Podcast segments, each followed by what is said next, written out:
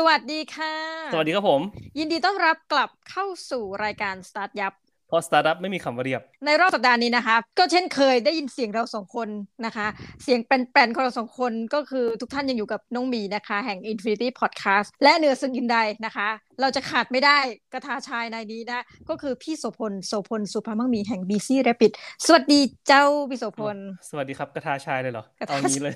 เอาอย่างนี้เลยใช่ไหมโอเค ที่จริงวันนี้เราโชคดีเนาะที่ได้ไปเจออีกธุรกิจหนึ่งแล้วกันที่แบบอยู่ในเชียงใหม่นี่แหละ แล้วก็รู้สึกว่ากำลังอยู่ในช่วงขาขึ้นแล้วแบบเป็นที่สนใจกับหลาย ๆ คนแล้วกัน ผมก็ไป เห็น product ของเขาแล้วก็มีน้องที่ในทีมนี่แหละเคยแนะนำมาแล้วบอกว่าให้แบบโยเกิร์ตของร้านนี้แบบอร่อยมากเลยพี่นู่นนั่นนี่อะไรเงี้ยแล้วเราก็ไปค้นหาข้อมูลไว้เราก็รู้สึกว่าเอ้ยบริษัทนี้มันอยู่ในเชียงใหม่ด้วยอะไรเงี้ยครับผมก็เลยวันเนี้ยก็เลยแบบได้มีโอกาสไปเชิญคุณผักเนาะสวัสดีค่ะ ชื่อผักนะคะ ชื่อจริงชื่อพรธิดาตั้งใจดีนะคะ เป็นเจ้าของด้วยเป็นผู้ก่อตั้งด้วยนะคะ ของบริษัทเวจจี้เดลี่ค่ะ อยู่ที่เชียงใหม่ค่ะก็เวจี้เดลี่เนี่ยเป็นผลิตภัณฑ์เป็นโยเกิร์ตเนาะ คุณหาเป็นคนเชียงใหม่ถูกไหมครับใช่ค่ะ เกิดและโตที่เชียงใหม่เลยค่ะ ก็ไม่ไม่ไม่ได้เคยย้ายไปอยู่ที่อื่นเลยก็คือพ่อแม่ก็อยู่ที่นี่ใช่พ่อแม่ก็อยู่ที่นี่เนาะแล้วก็เกิดและโตที่นี่แล้วก็เรียนมชด้วย เรียนมชจบพุทธไซใช่ไหมใช่ค่ะ สนใจเรื่องนี้มาก่อนไหมครับ ตอนตอนที่เรียนหรือว่ายังไงอย่างก็คือเริ่มต้นเลยนะคะ จริง ๆ เรียนเราเรียนคณะอกอฟูซายเนาะเรียนสี่ปี จบมาก็ไปทำงานได้อยู่ ประมาณหนึ่งปีเกือบๆค่ะ แล้วก็ตัดสินใจออกมาแบบเริ่มทำตัวนี้เลย แต่ถามว่าตอนแรกสนใจอยู่แล้วตั้งแต่เรียนไหมก็ยังไม่ใช่ค่ะ คือเริ่มต้นมาคือไปพอตอนไปทำงานเนี่ยเราก็จบใหม่อย่างนี้เนาะเหมือนไปทำงานแล้วก็แบบมีความไฟแรงต่างๆ ตอนแรกก็คือสนุกมากค่ะ คือไปทำงานตอนนั้นเป็นตำแหน่งจะเป็น R&D ค่ะเบิร์นวิจัยพัฒนาก็คือตรงสายอยู่ ที่ไปทำก็คือเป็นบริษัทเล็กๆ มีพนักงานแบบห้าหกคนอย่างเงี้ยค่ะ แล้วมันก็เหมือนความบริษัทเพิ่งโตอะไรเงี้ยมันด้วยความที่ไปถึงก็ได้ทำด้วยความบริษัทเล็กอะหนึ่งคนเลยต้องทำรับผิดชอบหลาย ๆ อย่างหลายๆหน้าที่อย่างเงี้ยค่ะ แต่ว่าพอบริษัทเขาโตไวคนเยอะขึ้นลาออกแล้วก็ ตอนก่อนจะลาออกอะ่ะ ก็คิดว่า เออทำอะไรดีเงี้ยค่ะ ก็เลยเริ่มลองทำขาย ก็คือแบบตามปกติระเบียบบริษัทก็คือแบบก่อนลาออกหนึ่งเดือนให้แจ้งอะไรเงี้ยระหว่างเดือนนั้นก็เริ่มแบบเริ่มเลยทำไมทำไมถึงสนใจตัวทำไมถึงสนใจโยเกิร์ตแล้วกันครับ อันนี้คือผมอยากจะรู้เพราะว่าที่จริงอะจะบอกว่าโยเกิร์ต มันเป็นสิ่งที่อยู่ในชีวิตประจำวันของคนไทยคนไทยก็คงไม่ใช่ เพราะว่าคนไทยไม่ไม่ได้กินโยเกิร์ตอยู่ตลอดเวลาทำไมทำไมคุณผักถึงสนใจตัวโยเกิร์ตครับ จริง ๆ ผักเองมีพี่ชายคนหนึ่งค่ะ เขาก็เรียนเรียนเหมือนกัน เรียน food science เหมือนกันคือแก่กว่าผักประมาณสี่ปีค่ะ ครับ แล้วตอนตอนสมัยพี่ชายเรียนอะ เขาเคยลองทำก็คือขายด้วยแต่ว่าแบบไม่ได้จริงจังมากอะค่ะ ขายสมัยที่เขาเป็นนักศึกษาเนาะตอนนั้นเรายังเรียนมัธยมอยู่เลย ก็คือแบบ แล้วมันก็ขายได้นะ แล้วมันก็อร่อยมากเลย จริง ๆ ตั้งแต่เด็กอะผักก็ชอบทานโยเกิร์ตอยู่แล้วด้วย พอตอนนั้นอะเออ ก็คือเขาเขาก็ทำขาย แต่ว่าพอ พอเขาใกล้จะพ่อเขาเรียนจบอะไรเงี้ย ใกล้จะจบอะไรเงี้ยเขาก็เลิกเลิกทำไปอะไรเงี้ยค่ะ ก็ยังชอบอยู่นะ แต่ว่าก็เราก็ตอนนั้นเราก็ยังเด็กอยู่อะไรเงี้ยค่ะ พอมาถึงตอนที่แบบจุดที่ว่าเออจะลาออกแล้วแล้ว ยังไม่รู้จะทำอะไรดีอะไรเงี้ยก็เลยลองคิดว่าแบบขอบอกบอกพี่ว่า เออ กลับมาทำได้ไหมอะไรเงี้ย แต่ว่าตัวพี่ชายคือเขาก็เลือกไปเรียนต่อไปอะไรเงี้ยคือเขาก็ไม่ได้ทำแล้วอะไรเงี้ยค่ะพักก็เลยว่าเออพักอยากทำอะอยากลองทำดูอะไรเงี้ยแล้วพักก็เลยเริ่มทำเลย ก็คือเหมือนคล้ายกับเอาสูตรที่พี่ชายเคยทำมาก่อน เอามาปรับให้เข้ากับสิ่งที่ตัวเองอยากลองทำดูด้วยอะไรอย่างนี้ใช่ไหมใช่ค่ะประมาณนั้น ตอนนั้นนี่คือได้จดบริษัทไหมหรือว่าแบบเอ้ย ไม่ได้สนใจคือแบบอะลองขายดูก่อนแล้วกันขายได้ก็ได้ขายไม่ได้ก็เออไม่เป็นไร ไม่เลยค่ะ ไม่ไม่ได้คิดอะไร คือตั้งตั้งใจว่าแบบอยากลองขายดูก่อนอย่างเดียวเลย เพราะว่าคือกลัวอย่างตอนนั้นคิดคิดแค่ว่าแบบจะออกจากงานแล้วอะจะไม่มีอะไรทำหรือเปล่าอะไรเงี้ยกลัวเรื่องไม่มีเงินหรือว่าไม่มีงานอันไหนมากกว่ากันครับไม่มีเงินอะไม่มีเงินโอเคอะไม่มีเงินโอเค ไม่มีเงินก็แบบยังไม่ได้หางานใหม่ด้วย อาจจะโดยนิสัยส่วนตัวด้วยว่าอยู่เฉยไม่ได้ แต่ว่าแปลกดีนะ ผมรู้สึกว่าทำไมถึงคุณผักถึงไม่ได้หางานใหม่ก่อนแล้วยื่นใบลาออก หรือว่าไม่ได้คิดว่าจะหางานใหม่อยู่แล้ว คือคนเรามันก็มีประเด็นที่เรารู้สึกว่าเราทนไม่ได้อย่างเงี้ย อืมอืมอืมอ่าโอเค ก็คือเหมือนคล้ายกับว่า จังหวะนั้นคือแบบอะขอยื่นใบลาออกก่อนแล้วเดี๋ยวค่อยค่อยว่ากันแล้วกันอะไรอย่างงี้ใช่ปะประมาณนั้นค่ะ แต่ว่าแบบก็ก็ไม่ได้คิดนานนะคะ ก็คือกะว่าแบบเออตอนนี้มันยังไม่ได้หางานด้วย แล้วก็ไม่ได้ไอยังไม่ได้งานใหม่ด้วย อ่าก็เหมือนค่าเวลา ใช่แต่จริงจังนะเออ จริงจังโอเคอะตอนตอนที่ได้สูตรจากคุณพี่มาพี่ชายมาเสร็จปุ๊บเนี่ยคุณผักนะครับเริ่มทำที่บ้านเลยป่ะครับหรือว่ายังไงครับทำที่บ้านเลยค่ะทำที่อ๋อบ้านทำที่บ้านเลย ขั้นตอนการทำโยเกิร์ตมันยากไหมอันนี้คือผมไม่รู้เลย ก็คือมันไม่ได้ยาก อ๋อโอเค ก็คือทำทานกันเองที่บ้านเลยแหละ ไม่ได้ยุ่งยาก ใช่แต่แต่มันก็จะมี จะเรียกว่าข้อจำกัดไหมก็ก็ใช่ เป็นผลิตภัณฑ์ที่ค่อนข้างเซนซิทีฟนี้ดีกว่า เซนซิทีฟในด้านไหนครับ อากาศความชื้นหรือว่าอะไรอย่างเงี้ยครับใช่ค่ะ ทุกอย่างเลย ทั้งทั้งการเก็บรักษาด้วย การทำด้วยค่ะ แล้วเป็นผลิตภัณฑ์เกี่ยวกับนมเนี่ยจะค่อนข้างเสียง่ายอะไรแบบเนี้ยอ่าค่ะโอเค คุณผักก็ไปเอาสูตรมาเสร็จปุ๊บก็ไปเอาอุปกรณ์ต่างๆอินกริเดียนต่างๆมาเนาะเพื่อที่จะมาทำตอนนั้นนะครับขายบนหน้า Facebook ตัวเองเหรอครับหรือว่าขายที่ไหนเอ่ยตอนนั้นประมาณปี 2014อะค่ะ เริ่มต้นเลยอะมีแบบว่า ด้วยความจบ food science แล้วก็เรียนวิทยาศาสตร์อะไรเงี้ย เรื่องแบบครับบการตลาดการอะไรเงี้ยคือน้อยมากค่ะ คือไม่ค่อยรู้เลย แล้วก็คิดอย่างเดียวว่าถ้าจะขายอะมันคือด้วยความที่ถนัดทางเนี้ย เราจะคิดถึงเรื่องของ product มากหน่อย มันจะหนักมาทางตัวข้อจำกัดของสินค้าไม่ว่าจะเป็นอุ้ยเราจะไปขายมันต้องแช่เย็น มันจะต้องนั่นต้องนี่ต้องนั่นนี่จะเป็นเน้นทางแบบเน้นเกี่ยวกับตัวสินค้ามาก เพราะฉะนั้นจะเริ่มคิดที่ว่าแบบเอาไปขายที่ไหนที่มันจะต้องแช่เย็นได้ ก็จะเริ่มคิดว่าเออเริ่มจากฝากขายร้านพวกอ๋ร้านอที่มันมีตู้เย็น คือคิดอย่างเดียวว่ามันต้องเย็น มันเป็นข้อจำกัดที่ค่อนข้างใหญ่อย่างเงี้ยค่ะ อย่างยุคนั้นจะขายแบบขายเบเกอรี่กันเยอะเนาะ ขายเบเกอรี่บางทีมันไม่ต้องแช่เย็นก็ได้บางอย่างอะไรอย่างเงี้ย แต่ว่าของเรามันค่อนข้างจะจำกัดเยอะ เริ่มต้นนะเลยก็คือฝากขาย ขายคนรู้จักไหมไม่ได้มีความรู้สึกว่าอยากขายคนรู้จัก เพราะว่ากลัวว่าเขาจะซื้อเพราะว่าเขาช่วยซื้ออะอ๋อโอเคเออนี่เป็นเป็นอีกแนวคิดหนึ่งที่ที่ดีนะน้องหมีน้องหมีว่าไหมคือเขาได้ feedback จากลูกค้าแบบจริงจริงๆอะไม่ใช่ว่าลูกค้าที่เป็นเพื่อนกันอะอย่างผมแบบเฮ้ยเอาขนมให้น้องหมีทานอะไรเงี้ยน้องหมีก็ต้องบอกว่าอร่อยอยู่แล้วถูกปะเกรงใจเนาะมันมีจุดเออเกรงใจอยู่ ใช่แต่ว่าอันเนี้ยคือแบบคุณผักแบบ พยายามที่จะไปขายให้คนที่แบบเขาไม่รู้จัก คุณผักจำได้ไหมครับว่าร้านแรกที่ไปฝากขายคือร้านไหนนะครับ ร้านแรกเลยนะคะ จะมีร้านกาแฟเป็นพี่ที่รู้จักกันเงี้ยค่ะอยู่ เส้นเชียงใหม่ลำพูน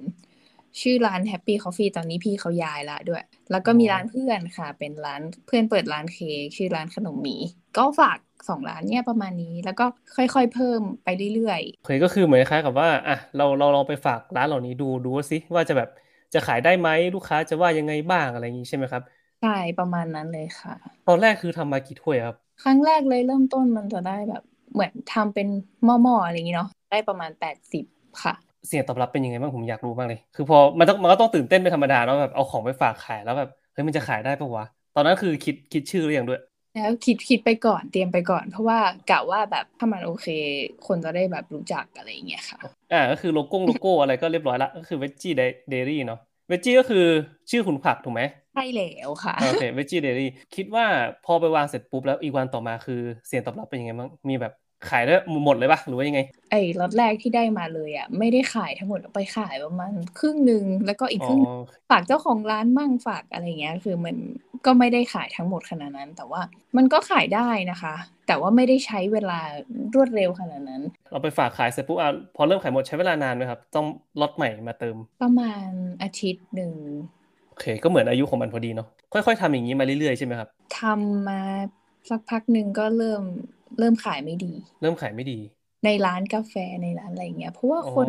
แค่ไม่ได้กินโยเกิร์ตอะค่ะ แล้วแล้วคือเราเราแก้ปัญหานี้ยังไงครับ ต้องหาวิธีขายแบบอื่น ตอนนั้นก็หลังจากนั้นก็คือไปขายเอง ไปออกแบบตลาดไปออกบูธโอเคตลาดนัดอะไรอย่างเงี้ยค่ะ เป็นที่ประจำเนาะที่แบบว่าถ้าคนมาซื้อแล้วก็จะรู้ว่าอะเนี่ยเราแหละอยู่ตรงนี้อะไรอย่างเงี้ยขายงานฟิน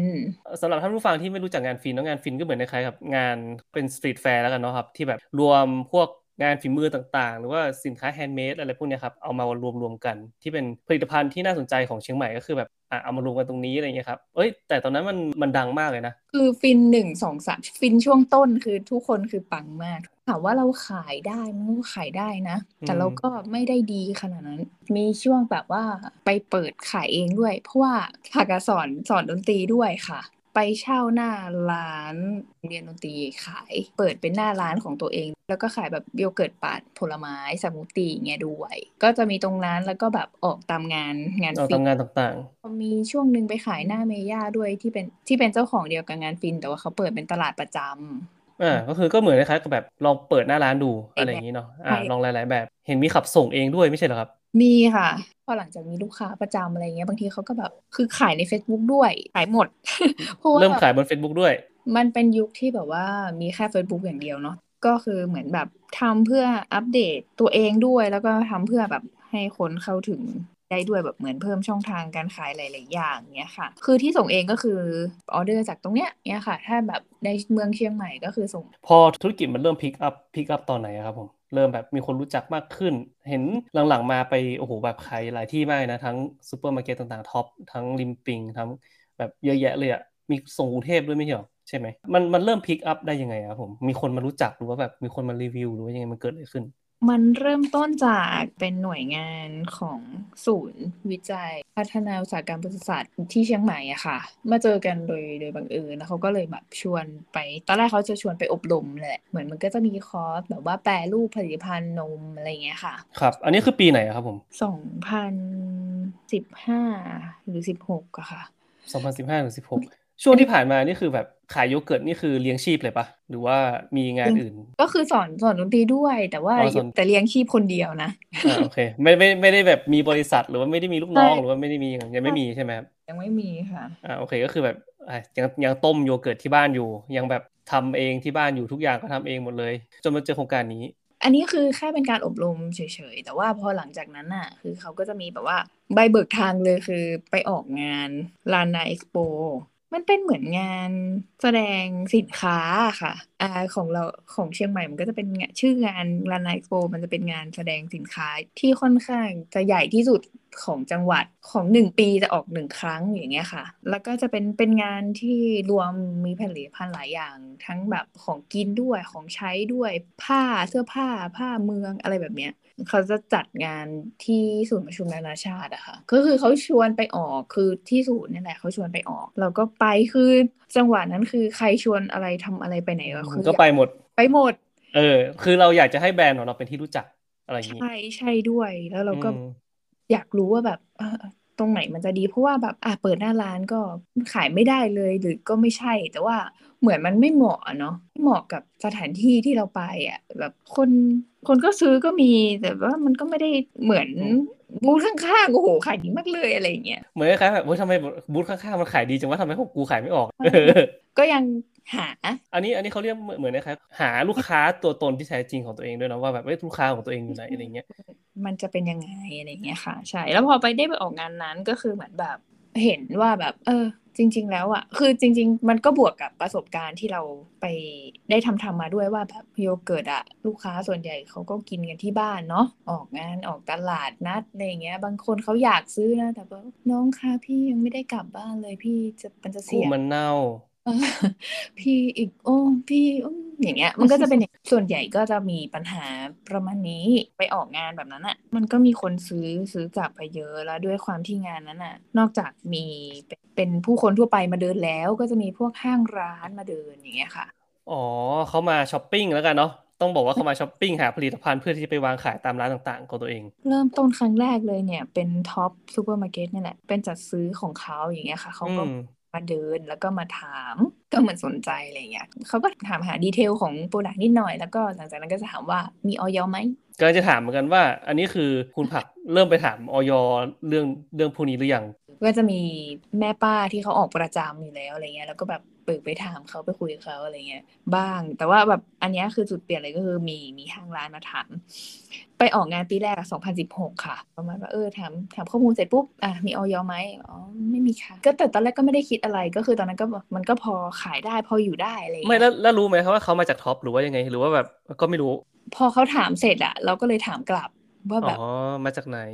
พี่มาจากไหนคะเนี่ยอะไรเงี้ยอืมอืมก็คือยังไม่ได้คิดอะไรด้วยนะ คือก็คิดแค่คิดว่าโอ้เสียดายเนาะอะไรเงี้ยแต่พออีกปีหนึ่งมามันก็ได้ไปออกอีก แล้วคือคำถามเดิมค่ะ เราก็เลยแบบหรือมันไม่ได้แล้ววะอะไรเงี้ยแล้วก็เลยแบบอะตัดสินใจว่าจะทำอืมก็คือไปทำออยให้ถูกต้องใช่ค่ะ คิดว่าอืมแบบมันคงจะไปต่อควรจะไปต่อทางนี้แหละวะอะไรเงี้ยอืมตอนนั้นมีท้อไหม อันนี้คือเราทำมาเราต้องพูดเราต้องพูดว่านี่คือทำมาสามปีแล้วนะตั้งแต่ตั้งแต่ปีสองพันสิบห้าสองพันสิบหกของสองพันสิบเจ็ดแล้วนะ สามปีแล้วนะที่แบบอยู่กับโยเกิร์ตนี่มาเนี่ย คือถ้าไม่รักจริงนี่คงทิ้งไปนานแล้วใช่ปะคิดว่าใช่ค่ะเออะอนิสัยส่วนตัวด้วยมั้งมันต้องได้สิทำไมมันถึงแบบเอ้ยมันทำไมมันถึงจะไม่ได้อะไรอย่างงี้ถูกปะมันมันมีคำถามอยู่ในหัวคือ มันยังไม่ได้ clear ขนาดที่ว่าเฮ้ยแบบมันไม่ work คือมัน work แต่ว่าทำไมมันถึงแบบไม่ work ตามที่ตัวเองต้องการ ใช่ค่ะ ใช่ค่ะ ปีต่อมาเจอคำถามเดิม แล้วไปทำอย.ขั้นตอนการทำอย.มีชื่อว่าเอาเงินยัด อันนี้จริงไหมหรือว่าไม่จริงเขาต้องทำตามขั้นตอน อันนี้ไม่ผักผักไม่รู้ว่าคน อื่นจริงหรือเปล่านะ เราเนี่ยไม่มีให้ยัดเออแต่ว่าของคุณผักนี่คือใช้ใช้ขั้นตอนนานไหมครับ ใช้เวลานานไหมเก้าเดือนค่ะเก้าเดือน คือเขาตรวจอะไรบ้างครับผมออยเขาจะแบ่งเป็นสองส่วน ก็จะเป็นตรวจตัวสถานที่ก็คือตัวห้องผลิตเราโอเค ซึ่งก็คือบ้านใช่ เราต้องย้ายไหมหมายถึงแบบเฮ้ยมันต้องแบบเป็นห้องผลิตที่ได้มาตรฐานอะไรอย่างงี้ป่ะหรือว่ายังไงเอ่ยตอนตอนแรกเริ่มเดิมทีอะค่ะ ผักก็ผลิตที่บ้านแต่ว่าใช้ห้องนั้นห้องเดียวแล้วก็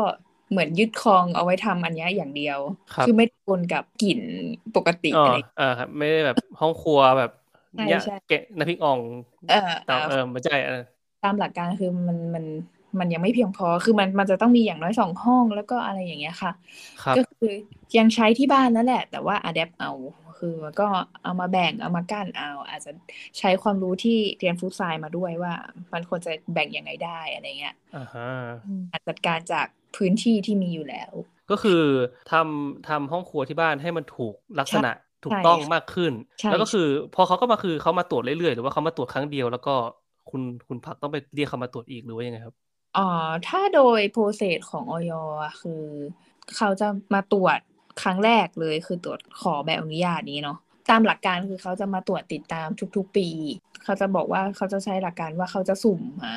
ก็คือด้วยความที่เราเล็กอะเขาไม่มาหรอกอะไรเงี้ยอืมอืมเออเออมันเล็กไงเออเขาก็แบบไม่มาหรอกอะไรเงี้ยค่ะ ก็ก็ไม่มา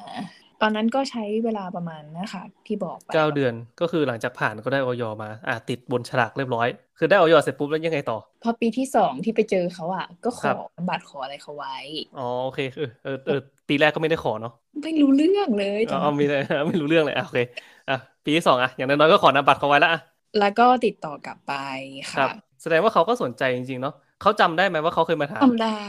เขาจำได้ด้วยจำได้ด้วย หลังจากนั้นก็คือไม่ได้ติดต่อไม่ได้เจอไม่ได้อะไรเลยนะ อีกปีนึงเขาก็จำเราได้ด้วย อ่าโอเคใช่เออเยี่ยม ติดต่อเขาแล้วก็แบบเขาบอกว่าไง โอเคเอาเข้ามาเลยอย่างเงี้ยเหรอ ก็ใช่นะ แต่ว่า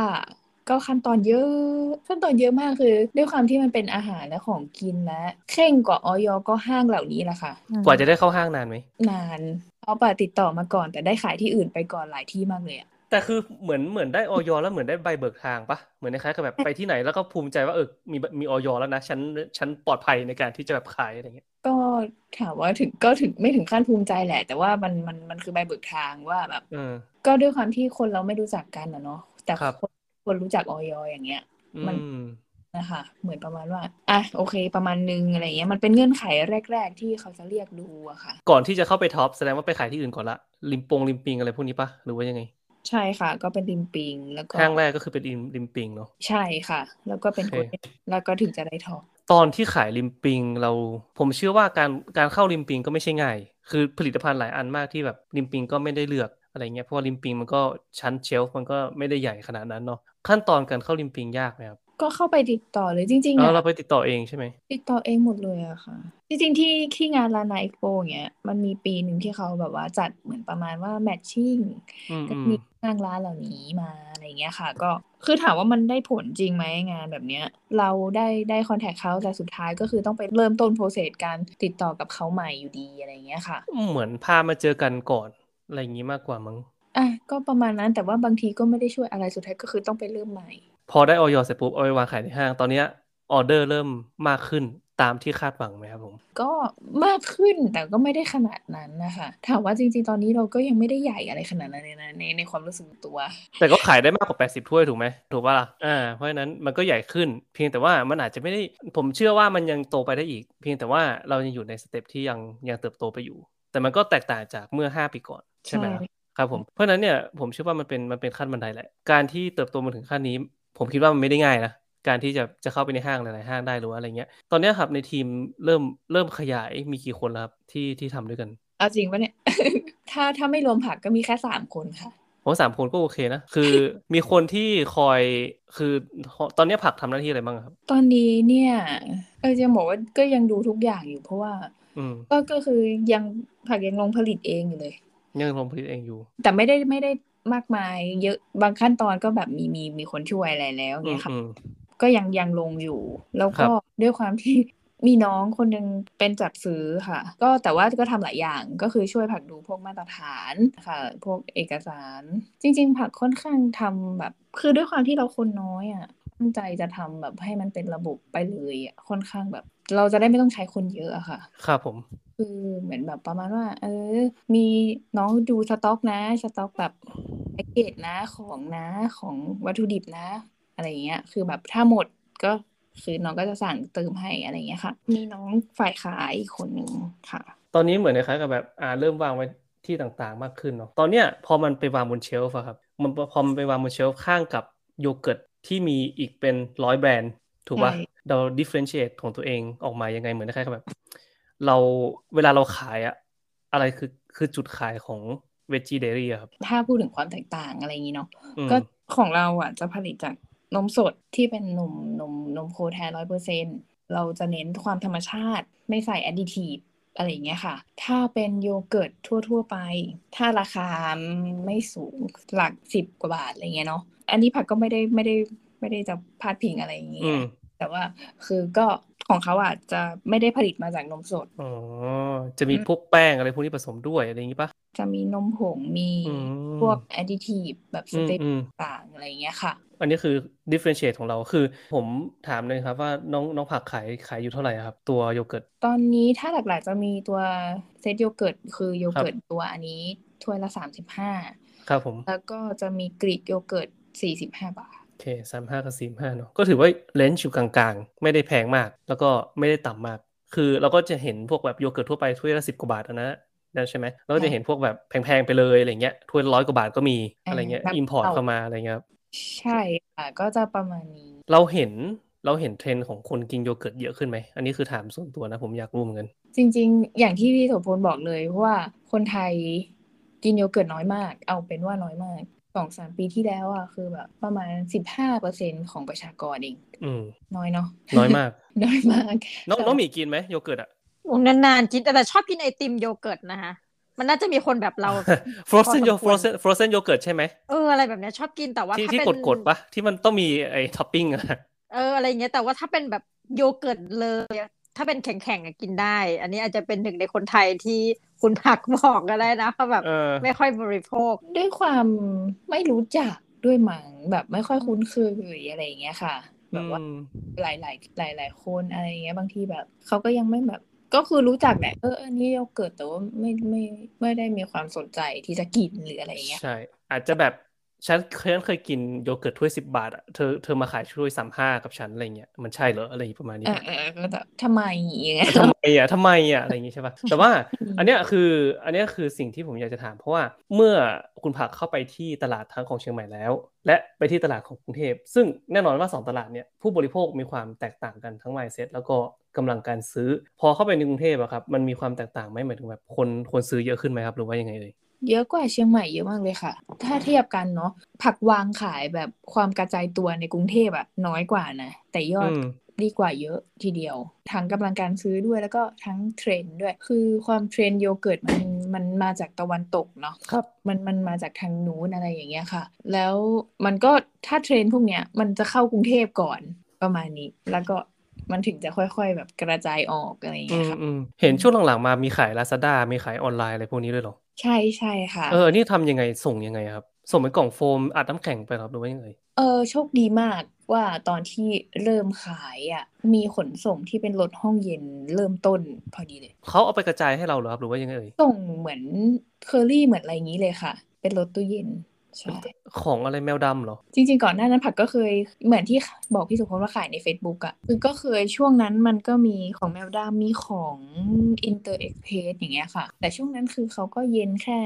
ในกรุงเทพปริมณฑลของเขาอะก็ยังไม่ได้มาถึงเราอะไรเงี้ยเออแต่ว่า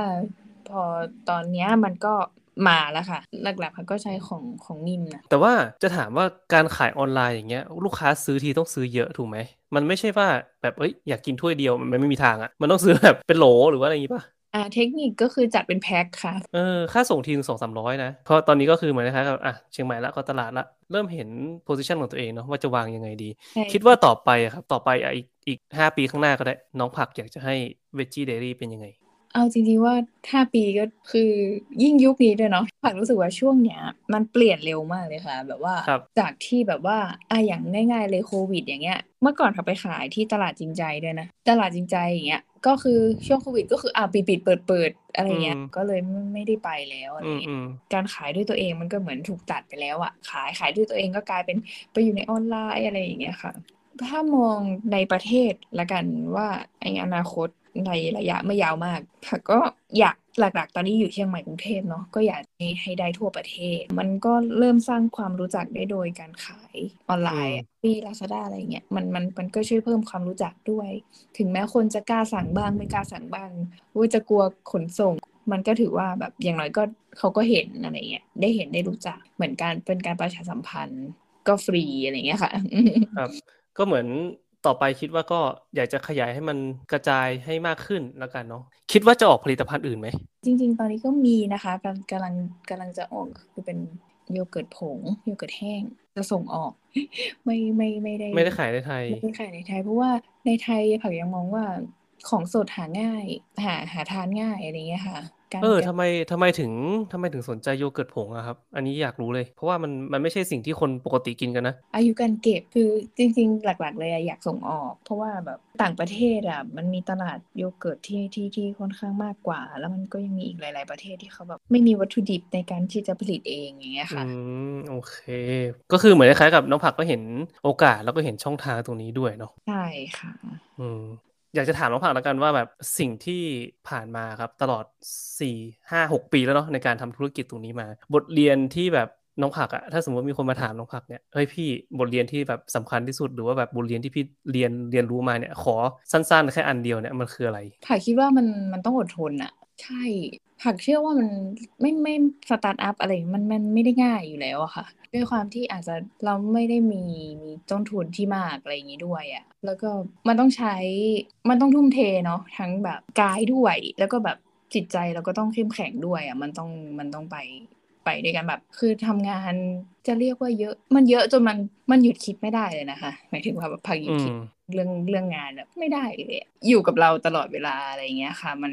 มันก็ต้องอดทนบางที ความคิดเราก็จะเปลี่ยนไปเลยแบบ อาจจะคุยกับที่บ้านไม่ค่อยรู้เรื่องคุยกับเพื่อนอะไรมันก็จะเป็นคนละเรื่องกันไป มันกลายเป็นมาแทรกซึมอยู่ในส่วนหนึ่งของของตัวเองตลอดเวลาอะไรอย่างเงี้ยมันกลายเป็นส่วนหนึ่งของของตัวเองไปแล้วคือผมเชื่อว่าการทำธุรกิจกับการทำงานประจำเนี่ยมันต่างกันตรงที่ว่างานประจำเนี่ยคือพอหมดเวลาห้าโมงปุ๊บหกโมงปุ๊บเนี่ยมันก็จบ แค่นั้นถูกไหม แต่พอมันเป็นธุรกิจของเราเองหรือว่าเป็นสตาร์ทอัพของเราเองอะไรเงี้ยครับ มันเหมือนคล้ายๆกับว่าตามเราไปตลอด 24 ชั่วโมง คุณจะหลับคุณจะตื่นก็คือนั่นก็คือสิ่งที่คุณแบบเฮ้ยฉันยังต้องรับผิดชอบตรงนี้นะอะไรเงี้ยใช่ใช่ค่ะ เออเหมือนคล้ายๆว่าถ้าถ้าเราไม่ได้รักมันจริงๆอะมันอยู่กับมันไม่ได้ไม่ได้เนี่ยอยากให้อดทนแหละมันไม่ได้ง่าย แต่ว่ามันไม่ได้ยากขนาดนั้น ถ้าถ้าเราแบบตั้งใจอะไรเงี้ย น้องหมีมีคำถามให้น้องคุณผักไหม ก็คิดว่าสุดท้ายนี้นะ มันจะมีพอดแคสต์อันหนึ่งซึ่งเขาชอบถาม เราก็ขอเรียนแบบนะคะ How I built this เขาจะชอบถามว่าอ๋อ Build This เฮ้ยโอเคสุดท้ายนี้แล้วแบบผักคิดว่าจากหนึ่งร้อยเปอร์เซ็นเนี่ยคิดว่าทั้งหมดทั้งมวลเนี่ยมันมีเรื่องเกี่ยวกับดวงสักกี่เปอร์เซ็นต์ที่เกี่ยวข้องกับการเติบโตของเราเนี่ยห้าเปอร์เซ็นได้ไหมนอกนั้นโอเคนอกนั้นคือกัดฟันมาเลยนะครับ นี่คือ95เปอร์เซ็นต์นี่คือกัดฟันมาเลยนะแค่โอกาสที่เข้ามาเลยอะแล้วคือถ้าถ้าไม่ปล่อยก็คือที่เหลือก็คือทำเองหมดเลย เพราะว่าแบบ นี่นี่ผมผมคิดภาพในหัวน้องน้องผักกำลังแบบคิดภาพถึงวันแรกๆที่แบบนั่งนั่งคนโยเกิร์ตอยู่อะแล้วก็แบบหูอะไรเงี้ย คือคือแบบมันมันทำทุกอย่างจริงๆอะค่ะแต่ก็ทุกอย่างคือมันจะผิดพลาดหรือมันจะมันจะดีอะไรเงี้ย มันทุกอย่างเพราะว่ามันดีหมดอะอืมอย่างน้อยเราก็ได้เรียนรู้อะไรเงี้ยค่ะ ครับ แล้วยิ่งตอนนี้ทุกอย่างมันเปลี่ยนเร็วไปหมดเนาะ ก็ครับ มันยิ่งต้องแบบเรียนรู้ไปไปเรื่อยๆอะไปไปตลอดอะค่ะ ดวงก็ประมาณห้าเปอร์เซ็นให้ในส่วนของที่โอกาสที่มันเข้ามา มีคนหยิบยื่นให้ก็ก็มีเออเราก็ต้องไปต่อ ด้วยตัวเอง ใช่ แต่ก็ขอบคุณทุกอย่างขอบคุณทีมงานด้วยทีมงานทุกคนของผักโชคดีอย่างหนึ่งเรื่องทีมงานน่ารัอืกมมากที่จริงที่จริงเรื่องทีมงานนี่ถือว่าเป็นโชคก้อนใหญ่นะสำหรับผม ใช่เลย ใช่ เพราะว่าถ้าคุณได้ทีมไม่ดีอะ ล้มตั้งแต่วันแรกนะ คือแบบคุณจะใช้เวลา50%กับการที่แบบบังคับทีมที่ไม่ดีอะมันเหนื่อยมากมันเหนื่อยมากจริงๆอันนั้นคืออาจจะเป็นอีกบทเรียนหนึ่งเนาะสำหรับคนที่อยากจะทำธุรกิจแล้วกัน เพราะว่าอันนี้น่าจะทุกคนน่าจะเห็นเหมือนกันว่าแบบเวลาสร้างทีมอะเลือกให้ดีๆ เพราะว่าไม่งั้นเนี่ยโอ้โหมันมันเสียเวลาแบบซ่อมทีมนี้สร้างทีมสร้างทีมไม่ไม่ยากนะ แต่ซ่อมทีมอะโคตรยากเลยซ่อมทีมให้มันกลับมาเป็นให้มันกลับมาเป็นแบบฟังชั่นนิ่งเหมือนเดิมโอ้โหแบบโคตรยากขอฝากไปด้วยแล้วกัน ก็สมัยต้องขอขอบคุณทุกท่านมากนะคะ ที่ อยู่ร่วมกันจนจบรายการ แล้วก็ขอบคุณน้องผักมากๆนะคะ แล้วก็สำหรับวันนี้นะคะ เราสามคนจะต้องขอลาไปก่อนนะคะ กับรายการสตาร์ทยับในรอบสัปดาห์หน้านะคะ กลับมาเจอกันใหม่สำหรับวันนี้ สวัสดีค่ะ สวัสดีครับค่ะ